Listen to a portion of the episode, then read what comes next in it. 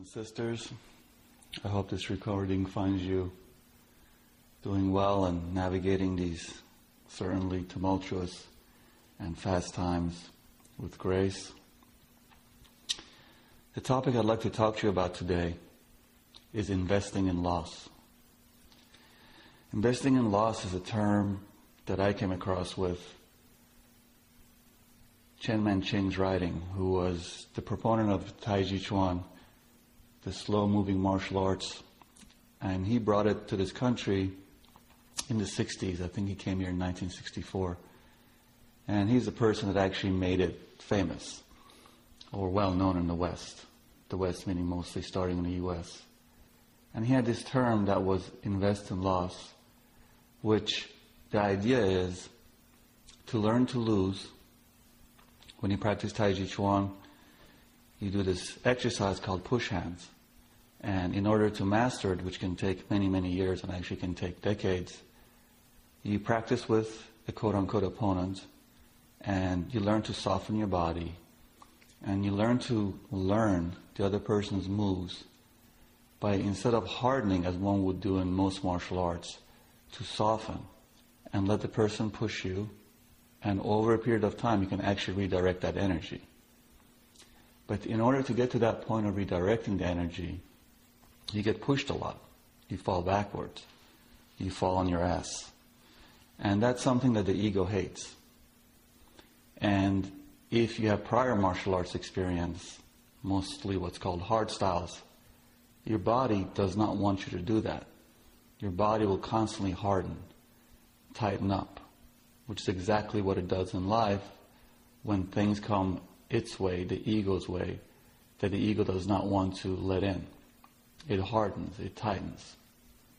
But when you're playing with a Tai Chi player who's been doing it a long time, the second you get hard, they can even push you easier with less effort.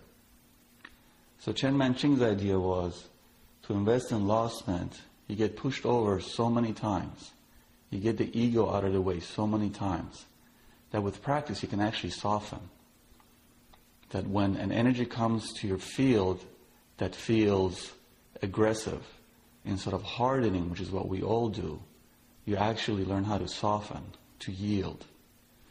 The Chinese have a great saying how the tongue in your mouth, which is softer, lasts a long time, much longer than your teeth, which are harder. But of course, it takes a tremendous amount of courage to learn to be the tongue as opposed to the teeth. Especially in the Western world, we all try to become the teeth. We actually want to become super hard teeth. Teeth that can grab things. But teeth do break, and teeth do decay. So if you come across an old person, they will always have their tongue, but rarely will they have their teeth. So in our spiritual quest, we do want to become the tongue, and we do want to soften as much as we can. These are great words, but very few people can actually put them into practice because, again, most of us operate from a place of fear and we harden when things come our way that are not palliative to our ego, that don't feed what we think we are. A couple of weeks ago, an arsonist broke into my home and poured gasoline over all my belongings and tried to torch my house and actually managed to torch my garage and burn basically 40 years of my belongings from racing and motorcycles and parts and tools. And for a guy like me, it would have probably been easier to lose my house than actually lose my garage, which is something that I've loved from since I was a little boy. Now, in a big scheme of things, as long as one has one's health, these are small things. At another level, on an ego level, is a profound, devastating effect, as any of you who've lost homes. And it's interesting for me to even use the language of house as opposed to home, because this place has always been my home. So the first thing is how we inhabit a space and make it with our spirit our home our home isn't really a place as much as where we pour our energy into. So it's interesting to even use the word house because already my spirit has been pulled out of this place that was once sacred. So it's important to remember that it's our spirit that makes our home, not the physical belonging. Something that's very hard in our culture to grasp because we're all trained to be externally referent, that we connect with the external object, or sometimes people, persons, as opposed to constantly keeping our own center in ourselves. Now, two things that are just interesting. This is a place I've lived in for about 11 years. And about a week and a half before this happened, I started finding dead birds around the house, which I'd never found before. So within a matter of about seven or eight days, I had found three dead birds. But the first one, I was like, hmm, this is interesting. By the second one, I was like, whoa, what's this about? By the third one, it was more like, oh shit, this is not good. And not necessarily as an omen, but I certainly took it as pay attention. So this first issue is how the outside and the inside are very linked and how we are given signs. If we pay attention, the universe does kindly, gently warn us of what's to come. We don't always know that, or we don't want to know that, but certainly that happens. Now, in the you can't make this shit up department, the fireman who actually got to the scene first and put out some of the fire was the father of the person who actually set the fire.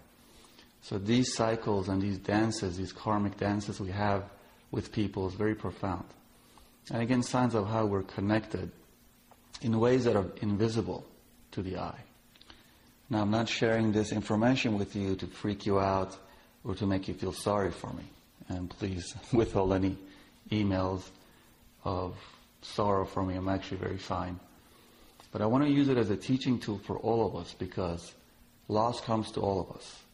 And one of the gifts of these kinds of profound losses is that we learn how to let go. We learn how to die while we're still alive. So when something like this happens, for me, it's always interesting watching people's response to it.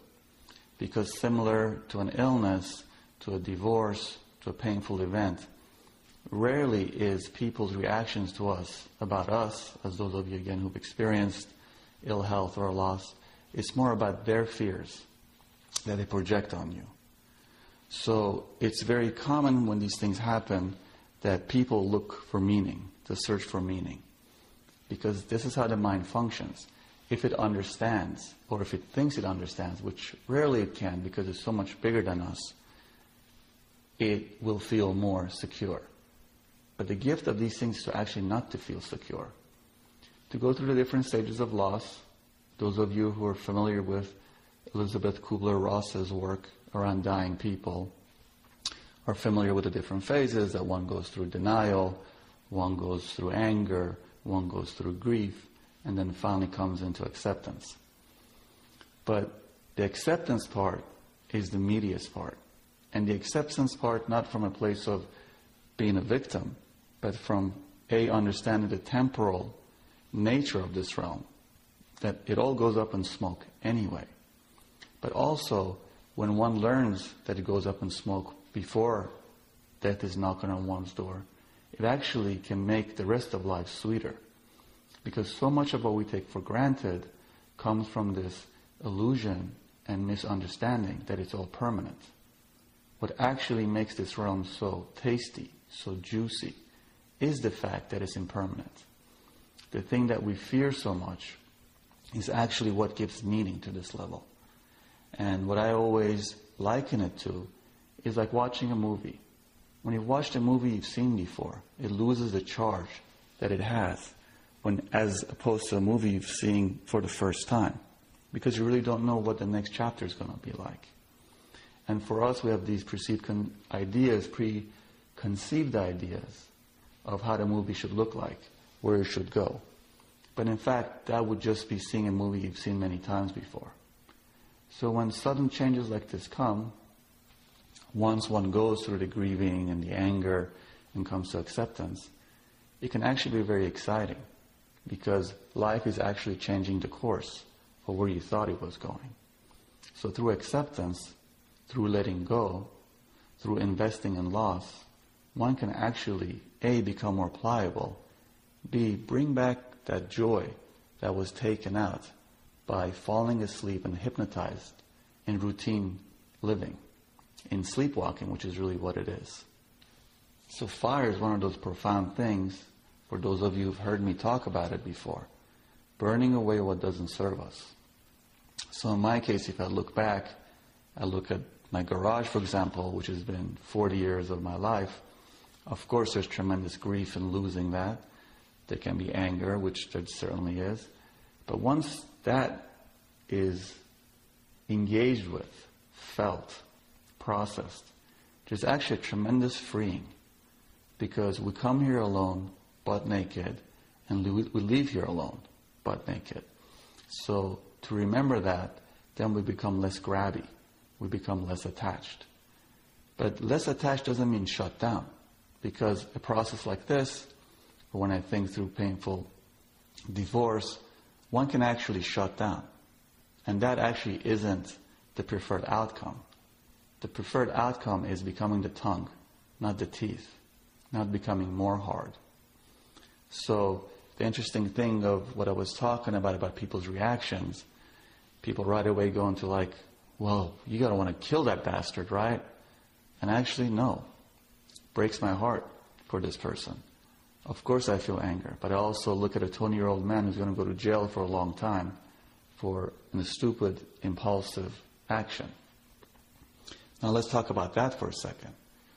The person who burned this house is actually a kid that I knew from the neighborhood that I had actually a relationship with over the last 10 years. Person who was in tremendous amount of pain. Now this is something that we all do to some extent when we're in pain. This person takes their pain, pours it into a place, and then tries to burn it, which of course is not something that works. But that's an aspect in all of us, where we project our pain into somebody else and then try to destroy them. We all do it on a regular level where we'll totally diss someone and then throw our rage at them, throw our grief at them. Where in fact, it's something that has to be processed internally. In order to be moored internally, we actually have to have a relationship with ourselves. Again, something that's lacking for most of us unless we have a daily practice where we actually sit and feel and process this constantly ever changing landscape that's our emotional life. That's so deep, yet most of us don't even put our toes in it because it's become so unfamiliar due to the constant running around that we're not in relationship with ourselves anymore. Most of us, our alignment is with the outside. Internal alignment, being moored internally, is the only way we can see what's going on inside. And then once one is moored internally, we can really enjoy material life without being attached to it.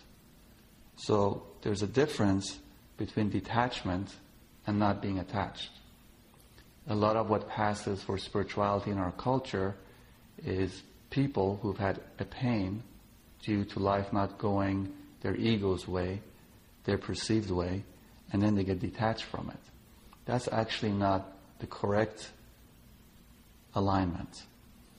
You know, one can run into people who have true joy in their lives, and they're not really attached to it. It's not about whether they have millions in the bank or they have no money in the bank. It's about their internal alignment being moored to their inside, not dependent on external circumstances. That's something that has to be worked at on a daily level, but certainly something we're all capable of.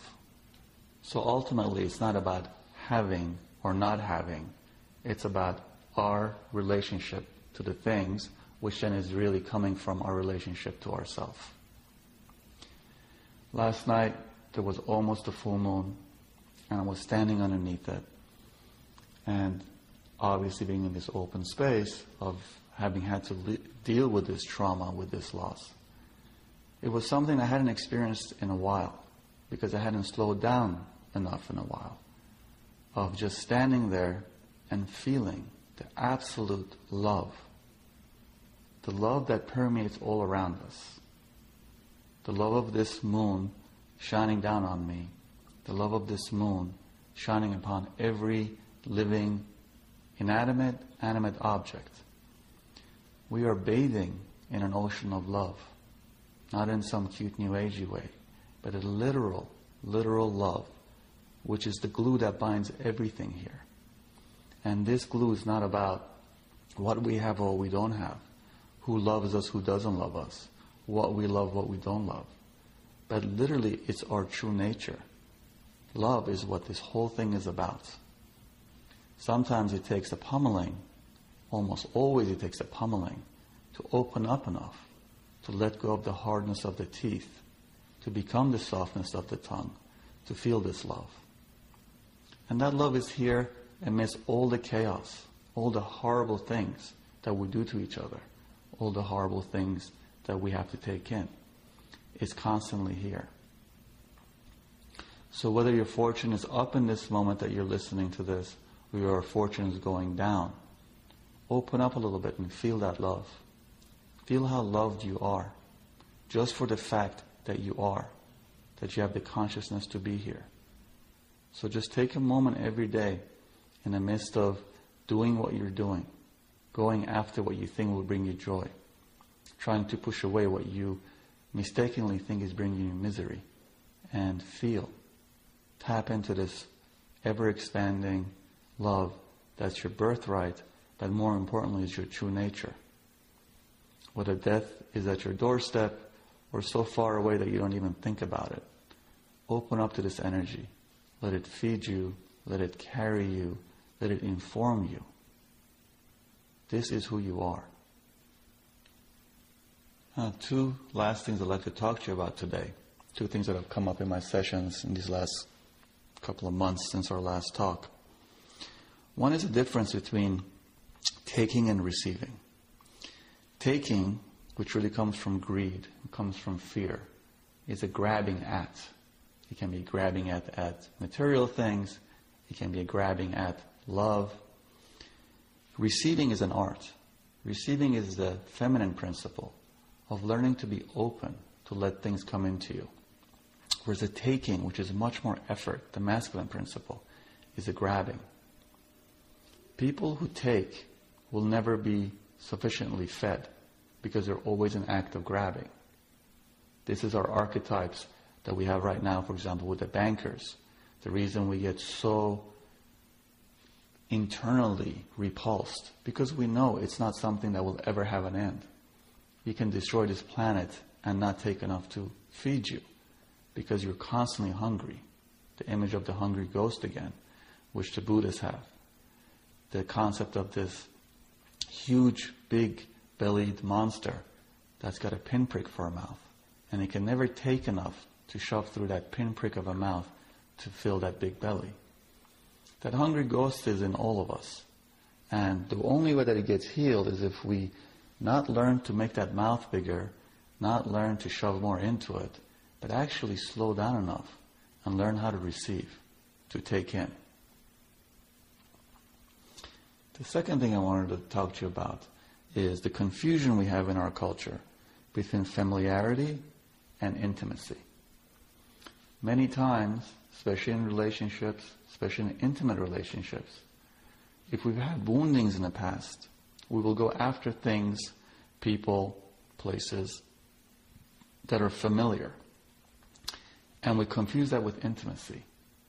Intimacy is actually every time a new experience where we have opened ourselves enough, similar to receiving, become vulnerable enough, where we can come into intimacy. For most of us, the best that we think intimacy is actually familiarity. It's a familiar situation, it reminds us of something, and we'll repeat the same pattern. So I invite you today to examine, to see where in your life have you confused being familiar with someone as opposed to having true intimacy with them. Every day I treat people who've been in relationships for decades with people that they're familiar with, but are not intimate with them. And many times, it's only when death or misfortune that knocks on our doors that we are forced to examine the familiarity. A lot of the grieving that comes up when we start losing someone, besides the obvious fact that it's brutal, is the fact that we haven't been intimate with them. if we've truly been intimate with someone, it's actually easier to let them go because their essence is in you. Their essence is connected with you. So look in your life and take an honest inventory of how often are you confusing the two.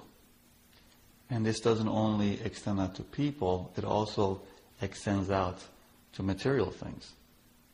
For me personally, my garage, which was really my temple, a place that I went to day after day, and I prayed to the divine by having tools in my hand, being so in love with these gorgeous, beautiful tools and motorcycles that I had built with my own hands, I was intimate with them.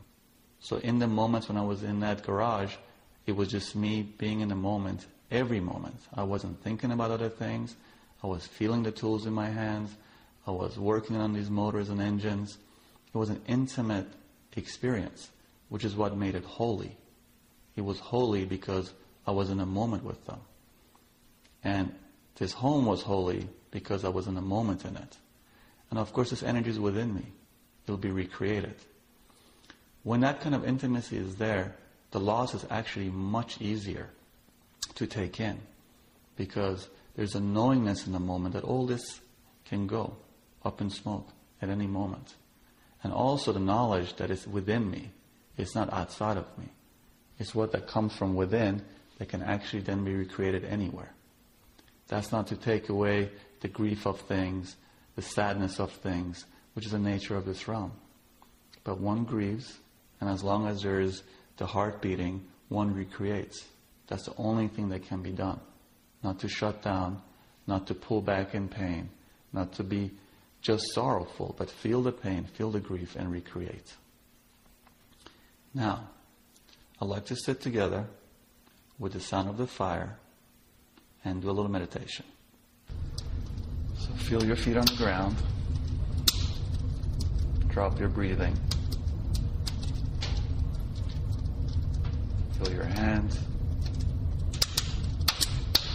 Feel your feet. Breathe in and ground yourself. Breathe in from the top of your head down to the bottom of your feet. Nice deep breath. And out. Let's make an intention together to let go, to burn away what doesn't serve us, to surrender, to become like the tongue and less like the teeth every day. To invite into joy, that's our birthright through surrendering. And burn away. Burn away. Burn away.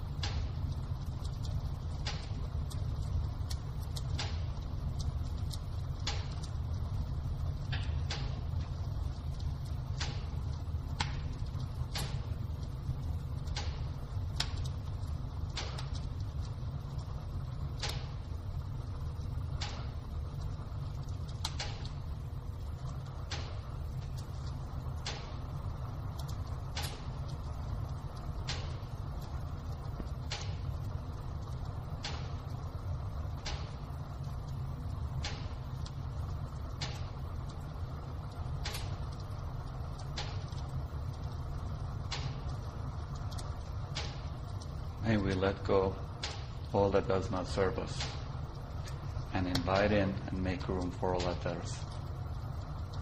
Phoenix Rising. I send you lots of love.